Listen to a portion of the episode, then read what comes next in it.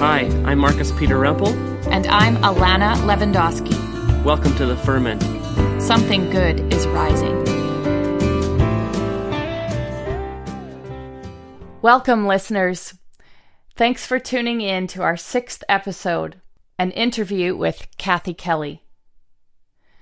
Kathy Kelly is an American peace activist, pacifist, and author from Chicago and is one of the founding members of Voices in the Wilderness and currently a coordinator of Voices for Creative Nonviolence.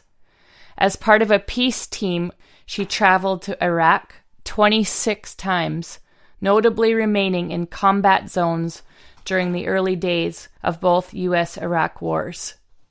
Her recent travel has focused on Afghanistan and Gaza, along with domestic protests against U.S. drone policy. She has been arrested more than 60 times at home and abroad and written her experiences among targets of U.S. military bombardment and inmates of U.S. prisons. And uh, and I got to talk with Kathy Kelly. I, I met her first at a. Uh, it was called the Clarence Jordan Symposium. It was hosted at Koinonia Farms in uh, South Georgia.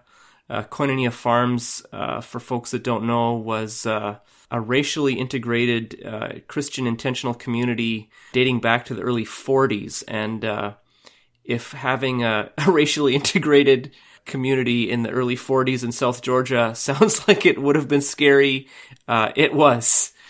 And so they were celebrating their 75th anniversary. And I was honored to be invited to uh, do a workshop there. Kathy was one of the plenary speakers, and um, wow, I there's there's different kinds of power in this world, and I I think my favorite kind is is the kind that surprises you from from unexpected sources.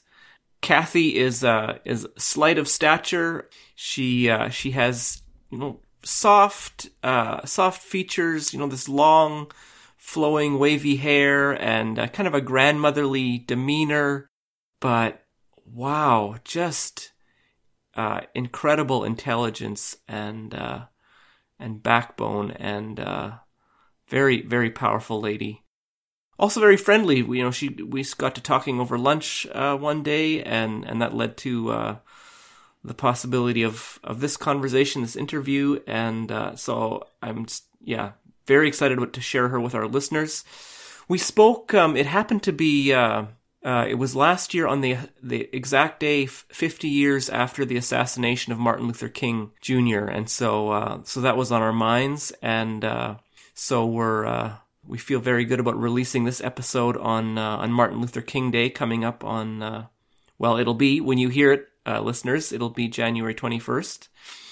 Uh, one one more thing, kind of about the timing of the conversation. At the time, uh, the Yemeni crown prince was getting the red carpet treatment from Donald Trump and uh, and being toured around, and uh, it was uh, it was a good occasion to hear from from Kathy about some of the the dark side of of politics in Yemen and and American and North American complicity in in that conflict.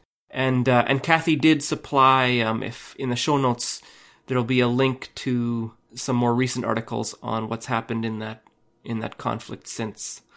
Um, Alana wasn't able to be part of that particular interview, but uh, we uh, we do have a song of hers uh, again that's uh, feels just really really apt. It's uh, the the words are very simple but very profound, and I think they do speak to uh, exactly the kind of work that Kathy does and and calls us into, which is uh, a work of of open heart and open eyes. And uh, Alana, I just wonder if you could say a bit about the genesis of that song.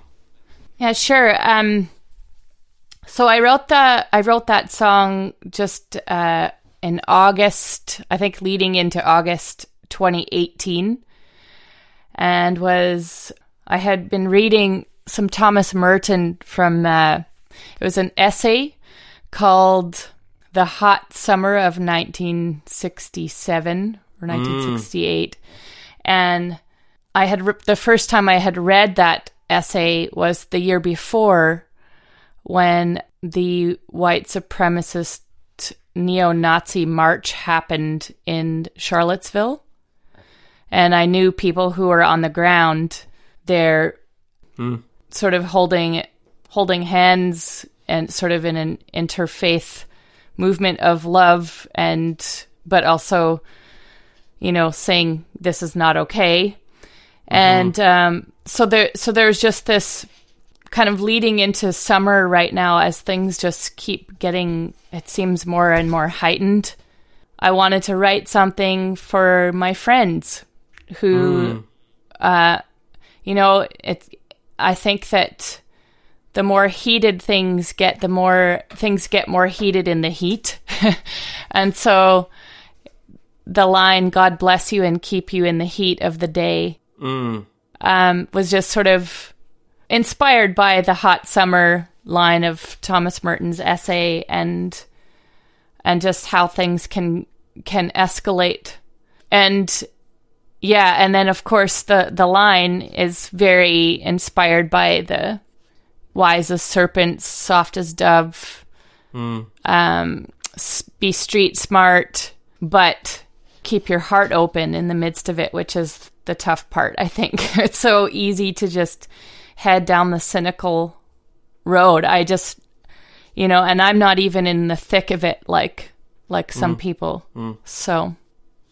Yeah, so just uh, what a what a perfect uh, connection, and uh, and of course that hot summer of 1967 was was followed by, in some ways, arguably the hotter summer summer of 1968 with uh, yeah. the death of MLK and uh, and a number of other key figures.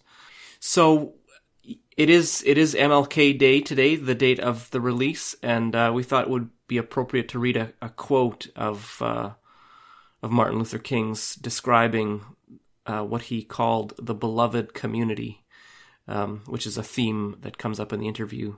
So, quote begins as follows Love is creative and redemptive. Love builds up and unites. Hate tears down and destroys. The aftermath of the fight with fire method is bitterness and chaos. The aftermath of the love method is reconciliation and creation of the beloved community. Physical force can repress, restrain, coerce, destroy, but it cannot create and organize anything permanent. Only love can do that. Yes, love, which means understanding and creative, redemptive goodwill, even for one's enemies, is the solution. Thank you so much for listening and for supporting our podcast. You can listen on our website, theferment.ca slash podcast. You can listen on Spotify, Google Play, iTunes, or the podcatcher of your choice. Rate us on iTunes to help raise our profile. Follow us on Instagram, Facebook, Twitter. We'd love to hear from you. Message us anytime. Email us at thefermentpodcast at gmail.com. Hope you enjoy the interview with Kathy Kelly. Kathy Kelly, welcome to the Ferment. Well, thank you. Thank you very much, Marcus. I'm looking forward to being with you on this podcast. Yes, it's uh, it's a joy and, and a delight to uh, to carry on uh, a conversation that we began. We we we met first at uh, the Clarence Jordan Symposium, where you were a speaker and uh, and I was happy to do a, a workshop. And I I remember I I, this, I had never encountered you before. I, I didn't really know who you were, and I, I, I the impression I I remember is of this um, you know this this woman fairly slight of stature, um, walking up to the podium, you know, pulling the microphone down to to to be within the proper reach, and you know, a voice, uh, also not you know not a not a big voice, maybe maybe the kind of voice one would associate with a a beloved elementary school teacher, but then as you spoke, I just had this this sense of a formidable mind and heart and soul, uh, speaking to deep and and complex politics and deep grief uh, in terms of some of the some of the places in this world that are really hurting, and and telling stories of engaging with that pain creatively and non-violently. And uh, I thought this is this is someone who I'd like to talk to some more. So so thanks for agreeing to come on. Maybe for folks that that don't know you, if you could just say a little bit about who you are, where do you come from, what's your what's your formative community, um, and then and then we'll uh, we'll move on to some of your more current involvements. Well, thank you. You know, I'm so conscious that today marks the uh, 50th year since the murder of the Reverend Dr. Martin Luther King.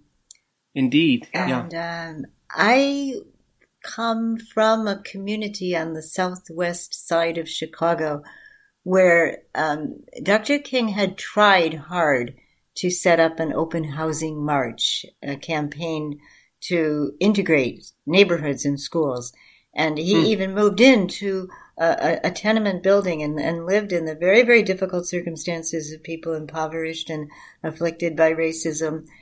And uh, he had to wrap it up. Uh, he he finally declared that that it was uh, quite difficult in the North to try to work for civil rights. And when he was on one of those open housing marches, somebody who could very well have been from my neighborhood picked up a rock and flung it at Dr. King. The rock hit him on the side of his head and the blood was trickling down. This was shown on TV. And my father he leapt off the couch and said, The son of a bitch got what he deserved. Wow. And, you know, I'd always sort of seen my dad as the cool, calm, collected school teacher. Uh, you know, kind of like Clark Kent before he went in the phone booth to change clothes. And I, I, I knew enough to know my dad was huh. Deeply upset, maybe even frightened, but I, I didn't at the time know that what I was seeing and hearing was a terrible racism and that that's part of the background from which I come. So my dad, I should mention, for the last eight years of his life, um, moved in to where I now live in what was then the poorest neighborhood on Chicago's north side. And um, he got to know many diverse people, and um, probably the person he was in many ways closest to was a caregiver named Quentin, an African American man who took um, took very, very uh, great kindnesses uh, in taking care of my dad. Um, but uh, that doesn't mitigate the fact that part of my background, my community, is uh, a group that was very, very racist and hostile toward living in any kind of community with other people. My mother grew up in Ireland, and I, I recently learned that her father was a tailor. Uh, he and the other tailors made suits, and you know it wasn't a, a, a, very prosperous endeavor, but but you know people always need clothes, and especially in uh, when the races would happen. Uh, every year, the men wanted new suits to go to the races in, um, but but underneath that, those tailoring tables, my my grandfather stored guns, and he would go to the shoreline and uh, meet ships coming in smuggling weapons and practice more or less to be a sniper. Uh, and my second cousin, I, it turns out, is an Irish senator and was pursuing a family memoir. So he's very, very proud of the Irish Revolutionary Army history of uh, his uncle, my grandfather. I um, am sad to think about young men, um, as my grandfather was at the time, learning to to kill, learning to um, smuggle weapons, um, being on their bellies, pulling triggers, uh, shedding blood. Uh, it doesn't, to me, uh, have these a, these young men would have been taking up the the side of the Irish Republican Army in the Troubles. Right, exactly. And um, I should also mention my mother had left Ireland as an indentured servant, and she lived uh, away from her family for a long time. And um, had she been born maybe a generation or two earlier, and been in those circumstances of impoverishment, it's quite possible she would have only made it as far as one of the workhouses, and she might have been among the million who died during the Great Famine, or uh, maybe among, if she were more lucky, the one and a half million who sought refuge outside of Ireland. And and I know that I'm part of a community that uh, has, uh, you know, many times been hostile toward people seeking refuge. Uh, when when we were in Americus, Georgia, Marcus, I, I, know you'll recall Reverend Barber saying that some of the people who uh, reject refugees today and say they don't want immigrants coming into the United States um, have last names that sound very Irish or like mine, and um, would would those same people have said to their own grandmothers, "Go back to the country yeah. in famine"? So um, that's a bit about my background. My last name, I guess, uh, Kelly means strife, uh, and I I, I want to claim that. I, I think it is good to struggle and to try to work toward building communities that will struggle together to make a world wherein we can learn how to live together without killing one another. Hmm. Well, maybe as a as a segue to some of your uh, current involvements, um, you mentioned the the Irish potato famine, which was really an ecological catastrophe, and I, I was struck uh, listening to you talking about uh, troubles, present day troubles in Yemen, and and really beginning that story with the tapping out of the water table, which again is an ecological catastrophe that manifests in in great human suffering and upheaval. Um, what what are you what are you learning about Yemen? Why is Yemen uh, so dear to your heart? Mm.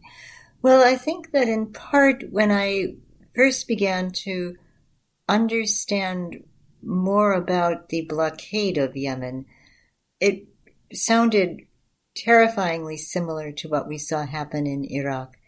When mm. Saddam Hussein invaded Kuwait in 1991, uh, the United Nations imposed the most comprehensive economic sanctions that were ever imposed in modern history on any people. And uh, it, within years of those sanctions first being imposed, uh, the, the siege, the blockade, began to uh, have the worst effect, the most brutal, the most lethal effect on the most vulnerable people, especially the children, the elderly, the sick, the children. And, and today we see Yemen, a country where in uh, once every 10 minutes, a child under the age of five dies because of either a preventable disease or starvation. And once every two minutes, a child succumbs to very severe malnutrition and you never really recover from those extreme forms of malnutrition. And, and Yemen is, was already uh, the poorest country in the Arab world and in the Saudi peninsula. It, it already was a country where when the Arab Spring occurred, young people sounded the alarm. They said, you know, the water table has gone so low that farmers and ranchers uh, can't grow crops, they can't sustain their flocks, and they're coming to cities already overcrowded and overstressed, and there isn't enough sewage and sanitation or health care, much less water. And uh, the cronies, the, the elites that are uh, hoarding the country's wealth and resources, refusing to share, are hmm. people who want to keep their claim on power, but we think it should be readjusted. And so people uh, that were part of the Arab Spring, uh, in Yemen were, I think, incredibly brave, and it's remarkable to me how adaptable they were. You know, if you they certainly would never have even a tiny fraction of the weapon strength of, say, any of the armed government groups in Yemen.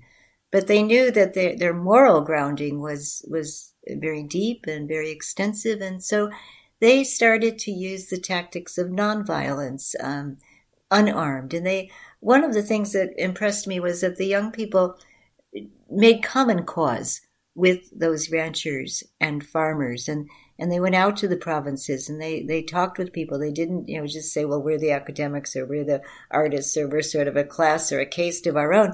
They really crossed borders um, in terms of uh, vocation and experience. And and and they understood that a lot of people who lived in the provinces and the more remote areas hardly ever left their home without their guns. And it was hard for people to say, okay, we'll put down the guns, we'll experiment with walking unarmed and going up, you know, into areas that where we, we could be um, treated very, very badly. We could be arrested, we could be tortured, we could be killed.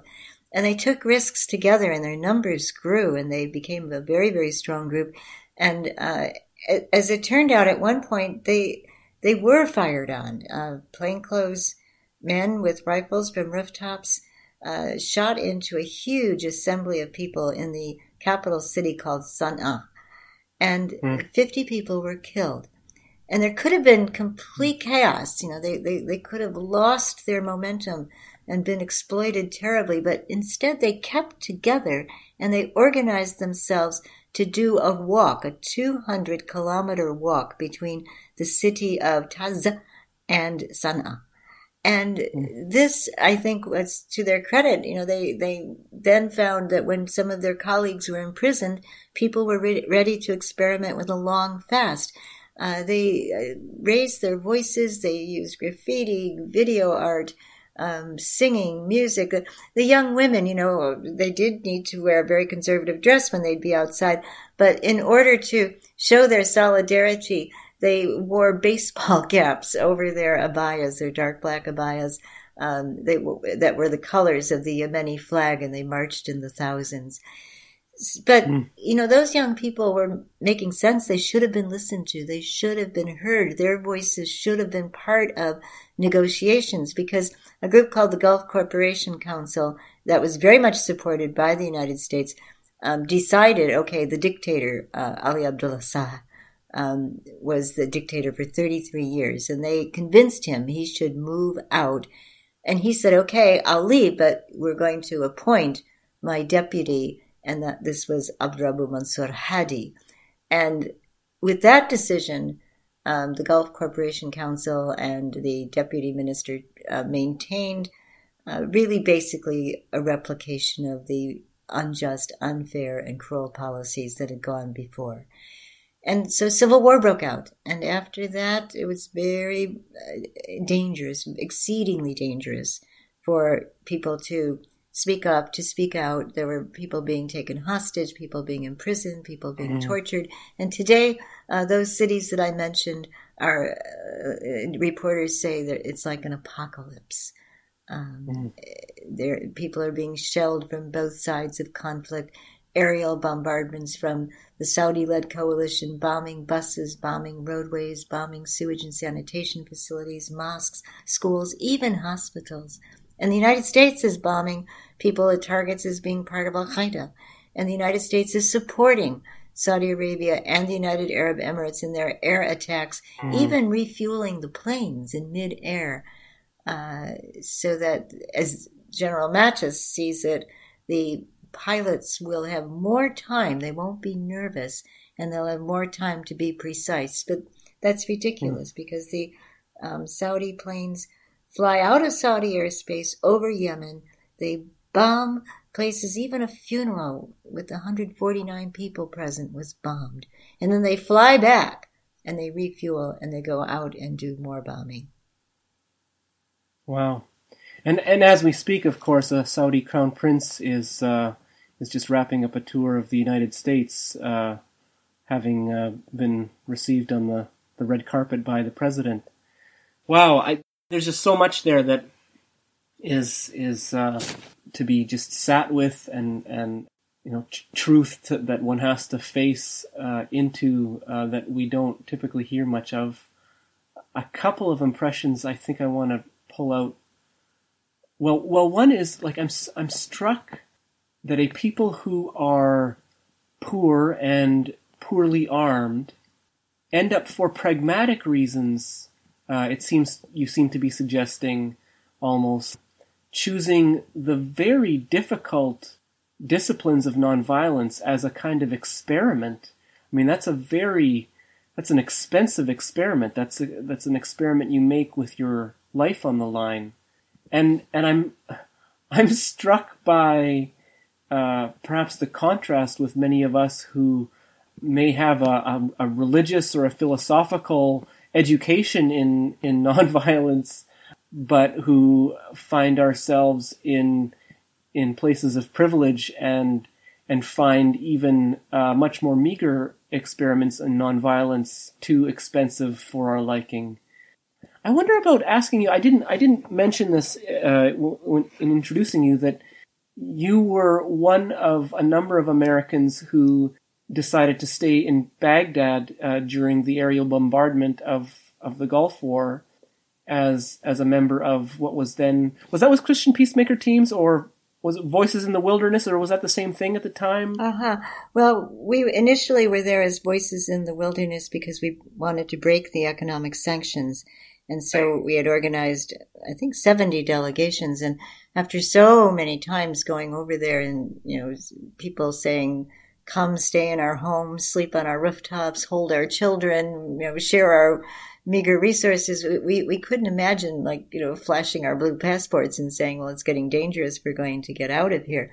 But meanwhile, the Christian Peacemaker team, ever visionary, had the idea that what if grandparents went over to Baghdad?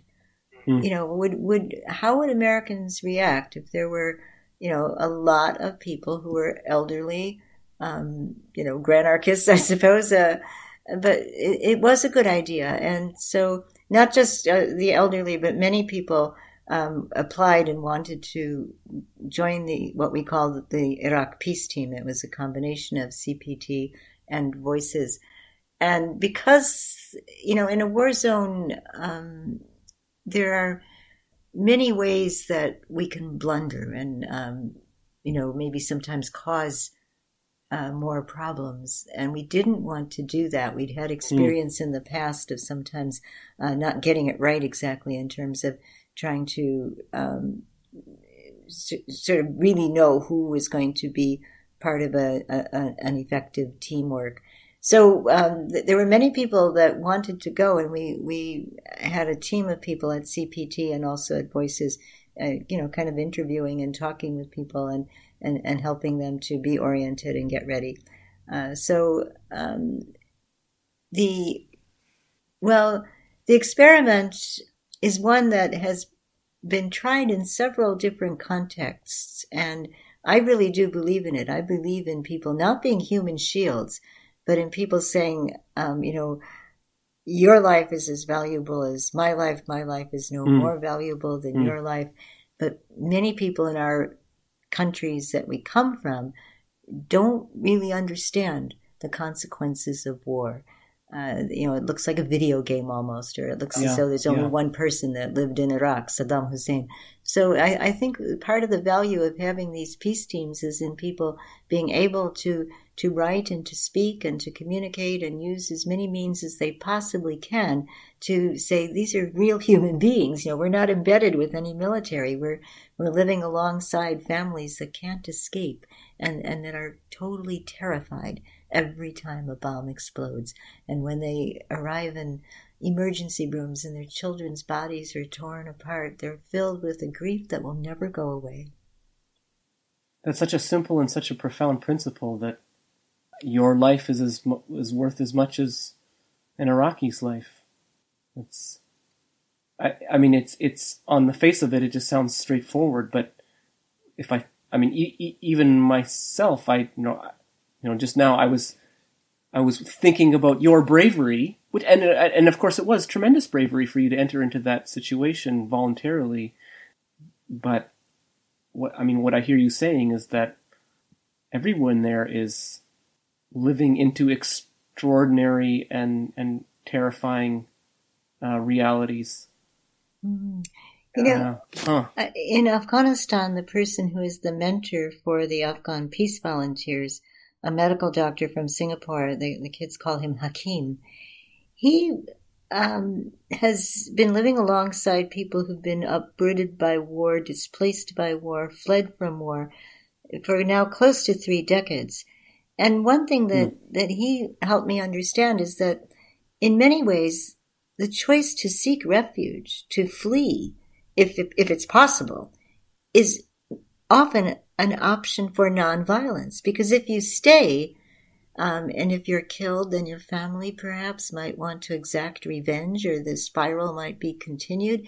Um, you might end up out of self defense, uh, needing to pick up a gun and be part of uh, the fighting. But but the ch- the choice to to run could actually be a nonviolent option, and and so you have so many people now in Afghanistan, in Iraq, uh, now in Yemen who have fled from very, very dire conditions. And in many ways, I think they're exemplifying a nonviolent option. They don't want to be involved in killing. Hmm. Yeah, that's another. I mean, that's not typically how I think about. I, I think of refugees as people that don't want to be involved in getting killed. But yeah, it, it is it is a life affirming and um, it, it is a move away from violence. I, I want to ask you. Uh, so back to the back to how people get into nonviolence. You, you've sort of traced a few paths for us. How did this become your path? Is this something that you? I mean, when when did people start educating you? In it, it sounds like your family of origin wasn't necessarily uh, one that would have been encouraging you to to get involved in in nonviolent direct action uh, around the world. How, how did you stumble into this vocation? Well, I I was, you know, in many ways, someone who was raised in an extremely secure environment. Uh, we didn't realize how racist it was when we were children. I don't think. Um, and so, in in the simplicity of childhood, we felt like we were surrounded by um, people who were all, you know, in, in, our corner, you know, wanting the best for us. Mom, dad, the nuns, the parish priests, officer friendly. It, it just seemed like everybody just wanted us to be um, happy and uh, effective young people. So that that was something I'm I'm, I'm grateful for, and in in that environment, um, you know, we were I don't know maybe upper lower class or lower middle class on the charts. Um, it certainly wasn't a wealthy environment, but the people who are our role models when I was a child um, were basically um, the nuns. The nuns were in charge of the parish. They were in charge of the school. They were they were the authority figures, and mm. I didn't meet. Uh, unkind or or, or um, violent nuns ever. I know you hear stories, but the ones that I met that taught me were people whom I, I greatly admired, and and you could see that they never uh, exhibited even the slightest interest in acquiring personal wealth. They mm. had no salaries. They shared everything in common. They wore the same clothing. They um, lived in Spartan quarters, and you know nobody had more than somebody else. And you know, um, I, I, I don't want to romanticize what for, for some was probably a very difficult and demanding life, but I do want to say that it taught a good lesson. So eventually, mm-hmm. there came a time in my own life when I I just couldn't um, continue as though it were normal to pay for war we in the Cold War there was a point when it really seemed believable to many people and to me that maybe the United States and the then Soviet Union would uh, start lobbing missiles at yeah. each other, and it could be the end of the planet. You know, we we yeah. saw horrific films, and we we knew what had happened in Hiroshima and Nagasaki, and and and so much money was being poured into babying and pampering these intercontinental ballistic missiles buried mm. under the ground. And, and meanwhile, you know, we could see in my own neighborhood, um, teenagers couldn't survive their, their teenage years because there was so much um, violence and impoverishment in their young lives. So um, I didn't want to pay for war anymore, and I uh, I finally found uh, in in the community that I'd moved into that, that I didn't have to, that I could become a war tax refuser. And I think that's, in some ways, if you become a war tax refuser and you really seriously are never going to pay the money for the weapons, then the IRS becomes like your spiritual director. Um, you can't own anything because they can take it, and then it's it's pointless to continue with the endeavor. So, so I think that um, that, that, that, they ensured your vow of poverty, did they? Yeah, they, and it, it was easy because there were so many people whom I liked and admired and enjoyed who were in a similar circumstance and and and we, we we just weren't very interested in getting cars or houses or you know some of the status comforts i guess uh, and was this was this a uh, semi-monastic community or what you said the community you mm, joined well we we were certainly a community that that needed the kind of uh, fuel or refueling that came with, with our, our, community prayer life. We definitely needed that and relied on it and probably took it for granted in some ways. Uh, there was a Catholic Worker House of Hospitality. There was a parish soup kitchen, um, a, sh- a, community shelter. Um, th- there were many, many needs. Uh, mm. and, and it took a lot of energy to try to meet just neighborhood needs. And we also we were altruistic and idealistic, and we, we wanted to stop United States intervention in Central America, and we wanted to pursue disarmament. And so I, I think we were um, a community of need, but we were very much uh, centered on on coming together for prayer. Uh, mostly through liturgies on a Sunday, but also yeah. in smaller community gatherings. Uh, the Jesuit Volunteer Corps were very much a part of the group, and um, I'm, I'm grateful for that time. I look back upon it with enormous fondness. And then uh, somewhere along the way, that drew you out into larger adventures. Uh, I, one adventure in jail, as I understand. Uh, let's let's start there, perhaps. Well, I think that um, every prison should be taken apart brick by brick. I, I I'm no pass. I'm not going to give a pass to any detention facility, private prison, federal prison, state prison, county jail, I think that we should say abolish all prisons and abolish all war. But I do have to acknowledge that uh, a year spent in maximum security prison, uh, well, actually nine months in the maximum security prison and then um, county jails leading up to that imprisonment, did uh, give me a, somehow a little more backbone. It's it's difficult for me to be clear about that. Huh. Um, yeah. But I suppose I knew that if, if I didn't believe in something, the threat of being put in jail to compromise my beliefs wouldn't, that wouldn't be enough to make me change. And then when it seemed so clear that the United States was going to go to war against Iraq, and, and I firmly believe that you know the United States itself had invaded other countries, had um, overturned other governments, um, uh, taken other people's resources. So why would we uh, find it rightful to wage a war of choice against a whole people that were under the governance of a dictator? And um, when the dictator had done things that we ourselves had done through our government. So I wanted to oppose that war and and learned about a group that was going to interpose itself between the warring parties. And I thought, well, that sounds about right. And um, I did I did join that group. We were called the Gulf Peace Team, and we in 1991 stayed in Iraq through the 1991 war, and then tried to um, do a little mm. of work to uh, protect roadways toward the end of the war by, by riding in convoys back and forth. And, and the purpose of the convoy, we told the United Nations, was to deliver medicines and medical relief. Um, so that began to raise awareness amongst an, quite a number of people about the impact of the economic sanctions. And then I'm sorry to say I came back to the United States and although, you know, we in that Gulf Peace Team had a pretty strong impression of the suffering people in Iraq were undergoing. We didn't uh, do anything to try to stop what turned out to be a more brutal and more cruel war than the bombing war. The economic war, you know, robbed mm, the lives of hundreds of thousands of children. But finally, in 1995, uh,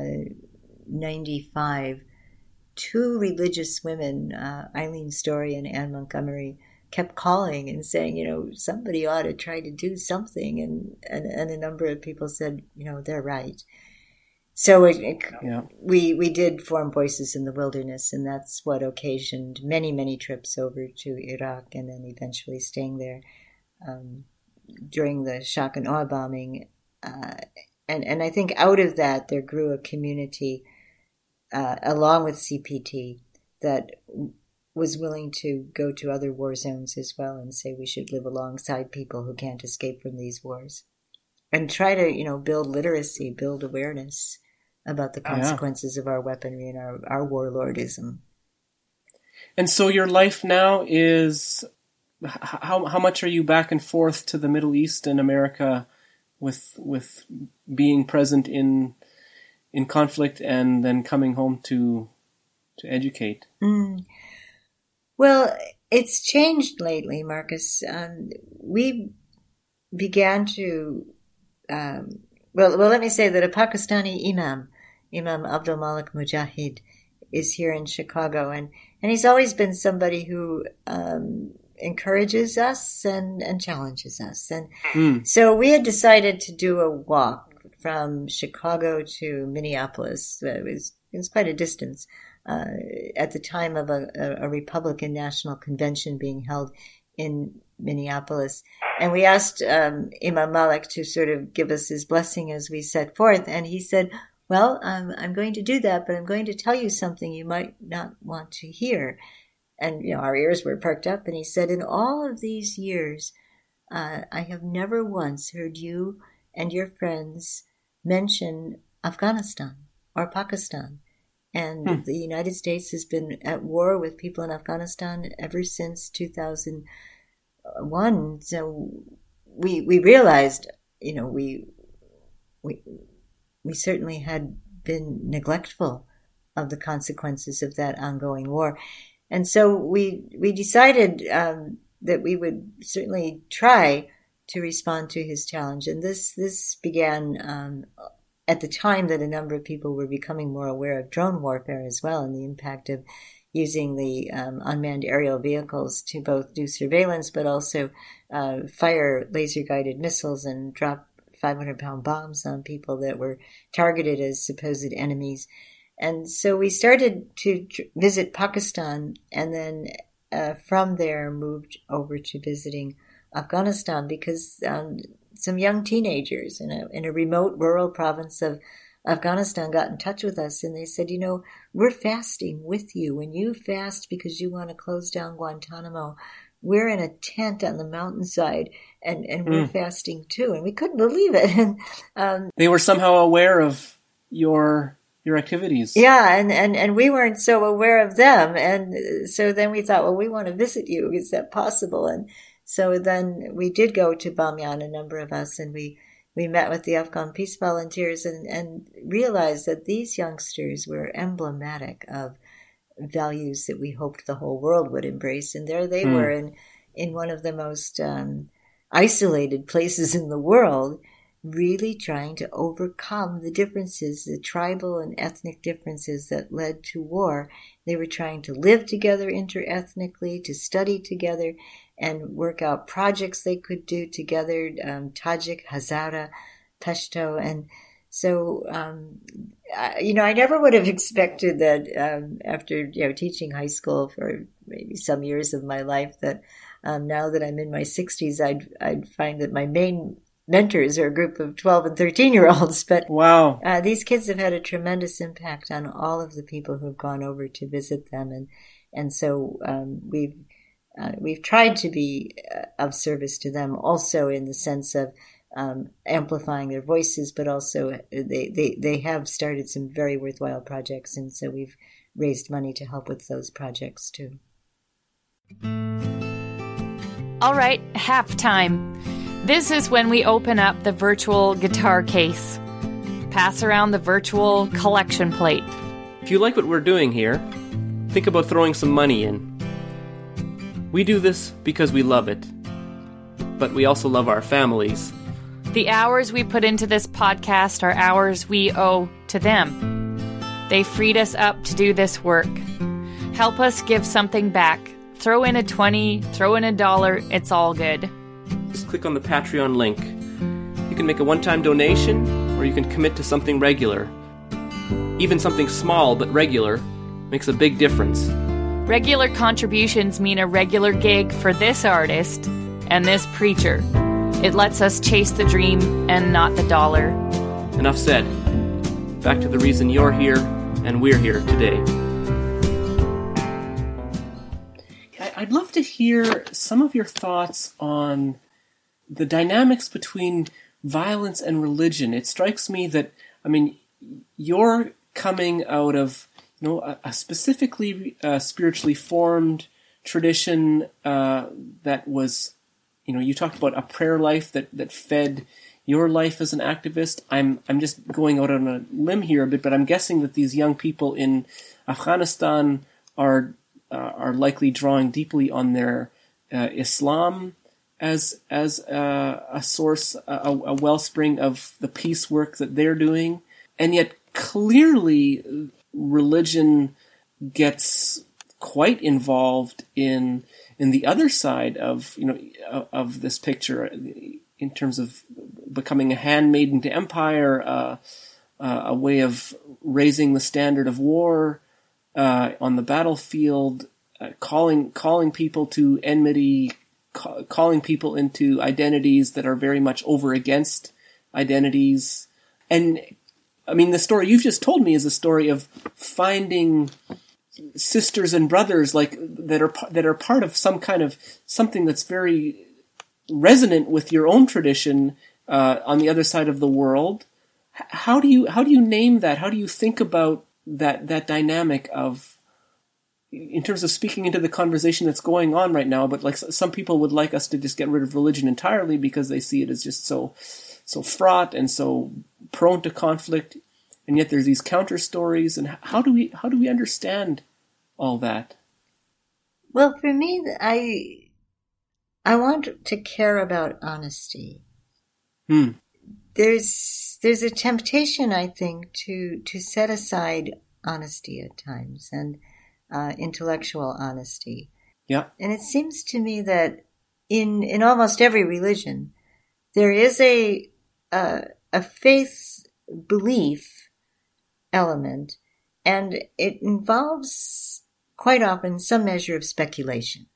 And I, I don't think I want to say, well, that's good or that's bad, but I do want to say that if speculation becomes dogma, and if people move into saying um, my dogma is better than yours, uh, and my life is worth more because I adhere to this particular dogmatic belief and you don't, then I know I'm out. I don't want anything to do with that. And I think it's it's it's dishonest. It's intellectually dishonest. It doesn't acknowledge the speculation and the the the, the ways in which we really can't prove our, our, our faith beliefs.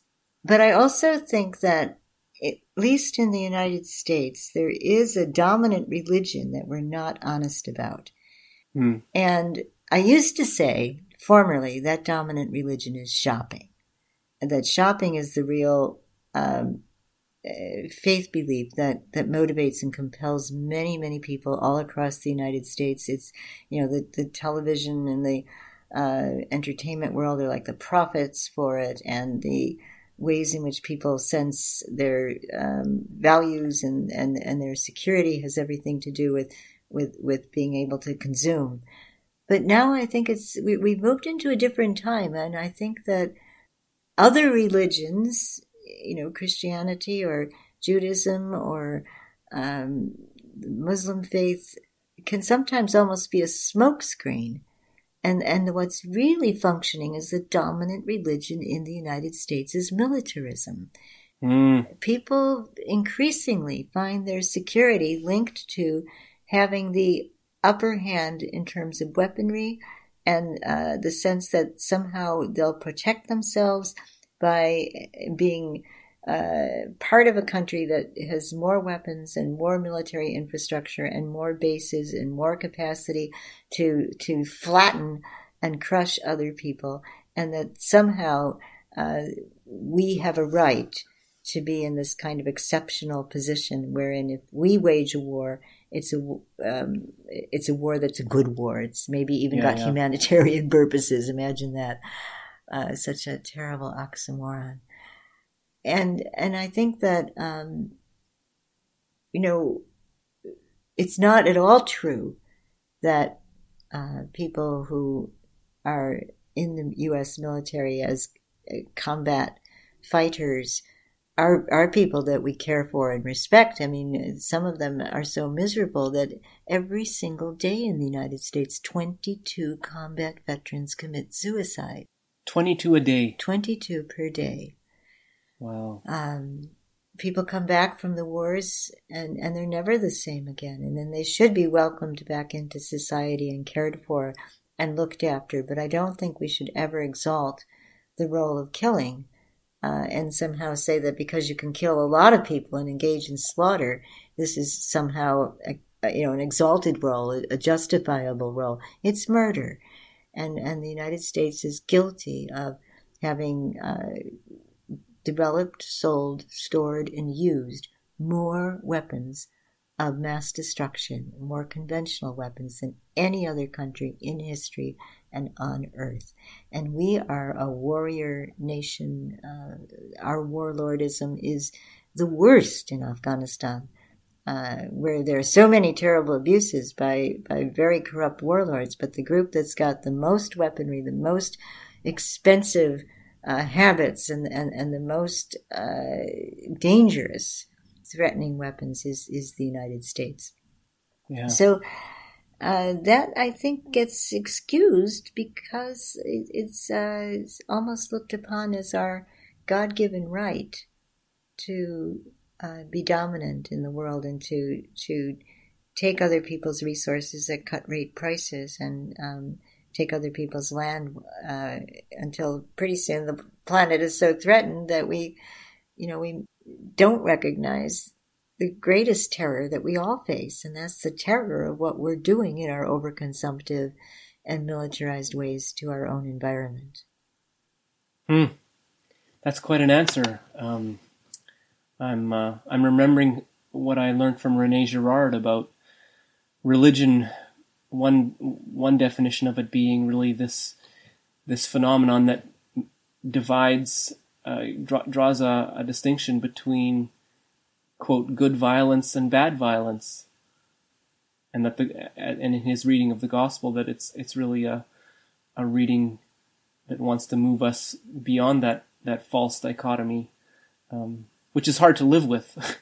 Honesty is hard to live with. Um, I, uh, I, I often remember that quote from uh, I forget the name of the movie now, but uh, the, you you you want the truth, you can't handle the truth. You know this uh, this United States uh, general getting fuming mad for being uh, being interrogated for for the truth of the the violence that he feels he must must commit. I'm also just really struck with uh, beginning with honesty uh, as a spiritual principle. I uh, it I was having a conversation with a friend recently where we, we, were, we were talking about about the difference between a desire for honesty and a desire for certainty in religion, and how I mean b- both of those are a desire for truth in in a fashion, and and yet they lead us into very different uh, religious structures if we make certainty our goal rather than if we make honesty our goal.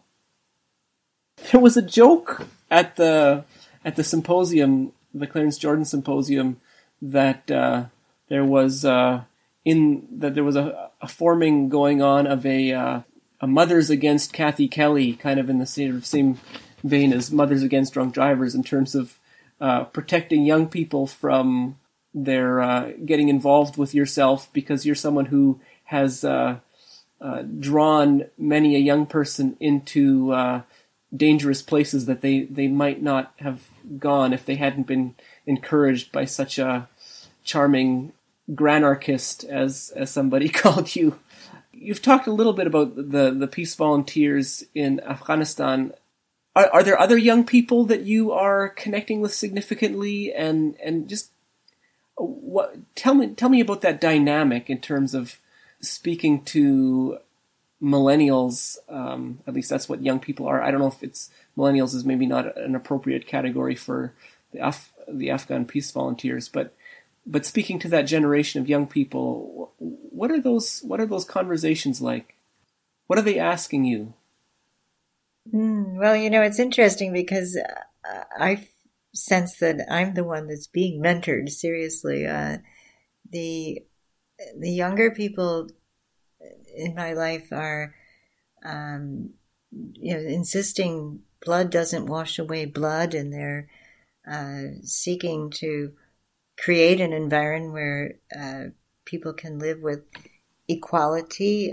Uh, they they they definitely want to eliminate the environmental damage and uh, the violence to earth that they see going on and and they don't they, they want to abolish war. And and I see them taking very concrete steps. But um, also you know much closer to home now. Just this morning I spent the morning with uh, high schoolers in a suburb of Chicago. And uh, three of them were young Iraqi girls. Um, they uh, had one of them had just come back from uh, being in Iraq. And Another had um, is seeking asylum here in the United States. Anyway, these young women were right at the at the forefront of efforts to uh, be on March 24th, part of the uh, March for Life, but they also led a walkout in their own school, and and they don't want mm. to see gun violence prevail. They don't want to be subject to uh, the strength of the national uh, Rifle Association here in the United States, but they can so easily make the connection with the uh, weapons that assault people in their own homeland. Uh, with with the weapons of war, and so I think those kinds of connections that young people are making with great vitality and clarity, uh, that's the guideline, um, the, the, the, I guess the guide star, if you will, that that I'd like to hitch my wagon to. I I'm very very impressed with what we can learn from younger people and, and what we need to learn, uh, especially as they sense how vulnerable they are moving into a planet that's jeopardized and um, being the recipients of, of, of practices uh, that are violent and wrongful and that can maim and kill and shed blood. Uh, hmm. so there's there's there's a great deal to um, to be learned. We might, you know, who knows? We might be getting closer to a tipping point than uh, any of us can even imagine. Yeah. So you're you're evading the uh, the definition or the category I'm trying to put on you of mentor a little bit. Um, I I wonder if part of what you're telling me that your role in the movement that you're engaging in now with especially as you relate to young people is is really a role of noticing and affirming and and blessing young people. Oh, I hope so. I mean, that, that, that seems like a good thing to do. I, I also think we can't forfeit our adult responsibilities. I guess I would say that there isn't, within the United States, there, there is, um, I think, an effort to distract people from taking on the responsibilities of um, basically retooling and rebuilding our society. Mm-hmm, uh, mm-hmm. And, and, a lot of that distraction comes through sports and entertainment.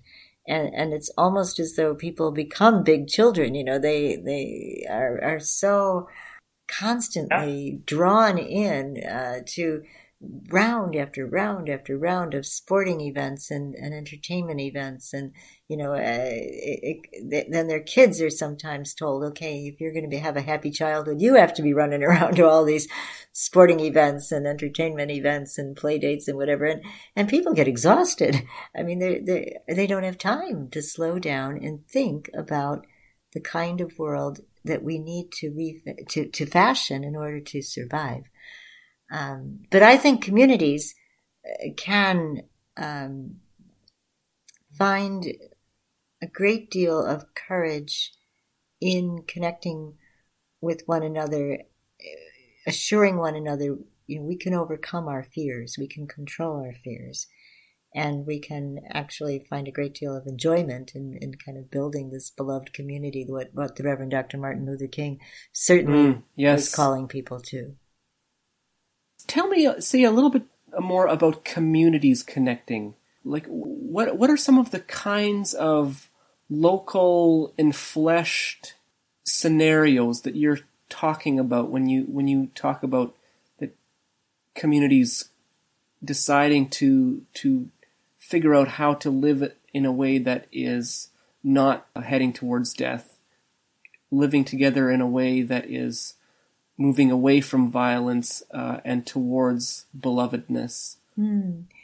Well, I think this t- can take so many different forms. Um, I've been greatly impressed by what I've seen young people do in Afghanistan, but you know, if you, again, I'm, I'm sorry to be so focused on the United States, but this is sort of where I maybe know my way around a bit. And if you sure. go to within any city or sizable town in the United States, if you go to the the neighborhood where houses are, you know, kind of run down and um, it seems like incomes are low, you'll very likely find plenty of evidence of people who are doing the acts of hospitality, making sure that people don't fall through the cracks, uh, extending a hand of friendship, uh, maybe living simply because they have to and don't have very many choices, and yet, you know, finding ways to live simply and share resources. And I, you know, I,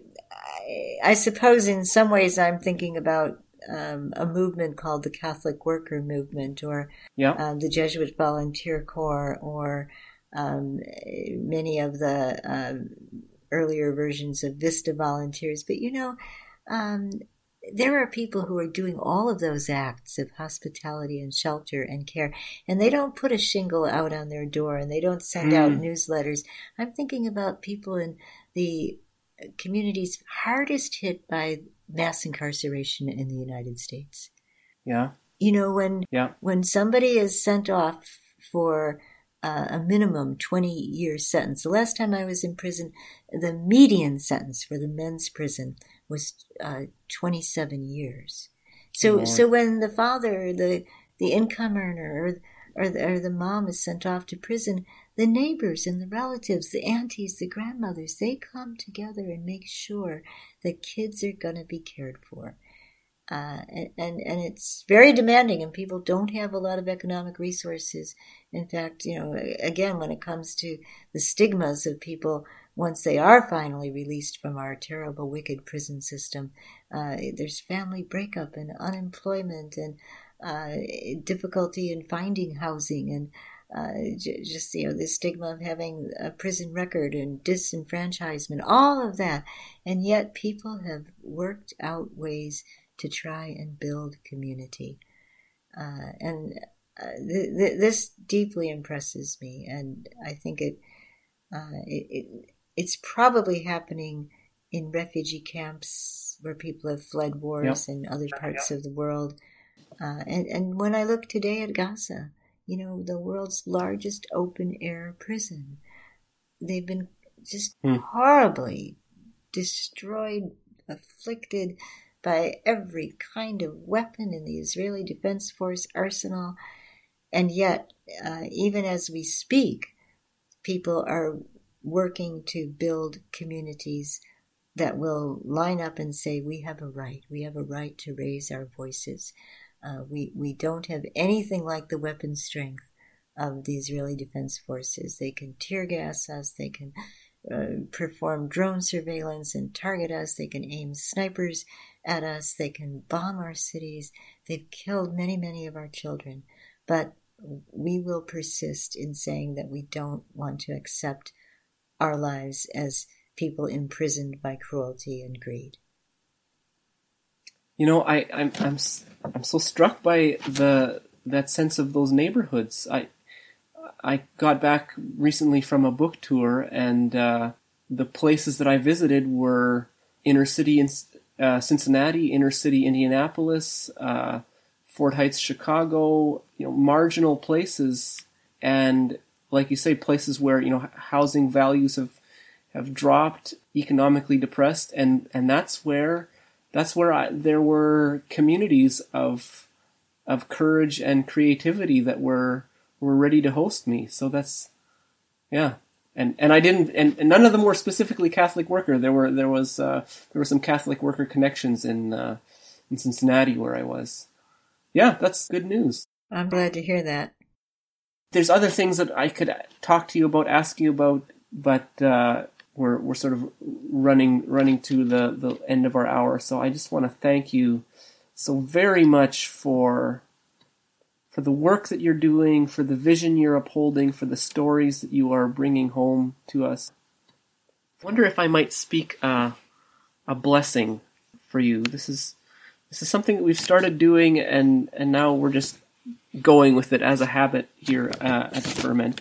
And by the way, I, I also want to pass along my the sincere regrets of my co-host Alana Levandoski. She was very excited to hear that I was going to be talking to you, but she's uh, she's launching uh, her uh, her Thomas Merton album at the moment, and uh, between that and her two young children, uh, that's kind of firing on all cylinders for for her existence right now.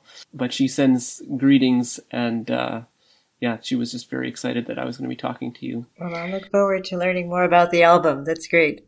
Yeah, and uh, and so I, blessing is part of saying you know we're not doing this as objective journalists. We're, we're talking to people that we love and admire, and uh, and speaking a blessing lets us uh, lets us put that energy someplace maybe other than flattery, which I don't know. Maybe there's a place for it, but generally that's that's not what what we want to be about. So, um, is that all right? Yes, please. Thank you.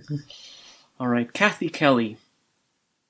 We bless the fire in your belly, a fire for justice, for the ceasing of bloodshed, for the speaking of truth, for the befriending of the other, for the uplifting of the downtrodden, for the humbling of the arrogant, for the repentance that opens us to the inbreaking of peace.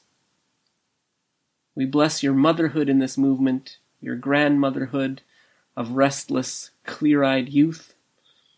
May the young activists you are mentoring grow up into strength and truth, and may they become beautiful soldiers in the revolution of love.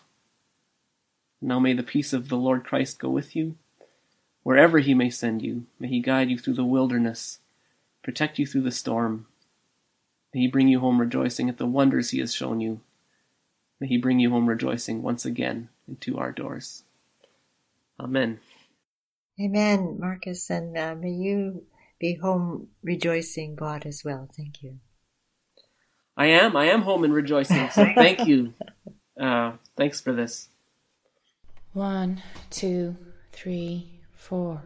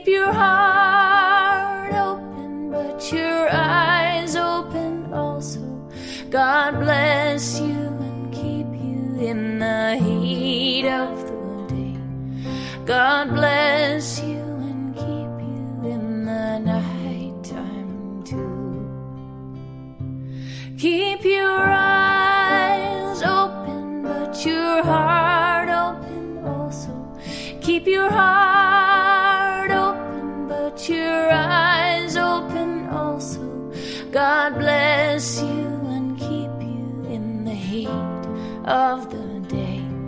God bless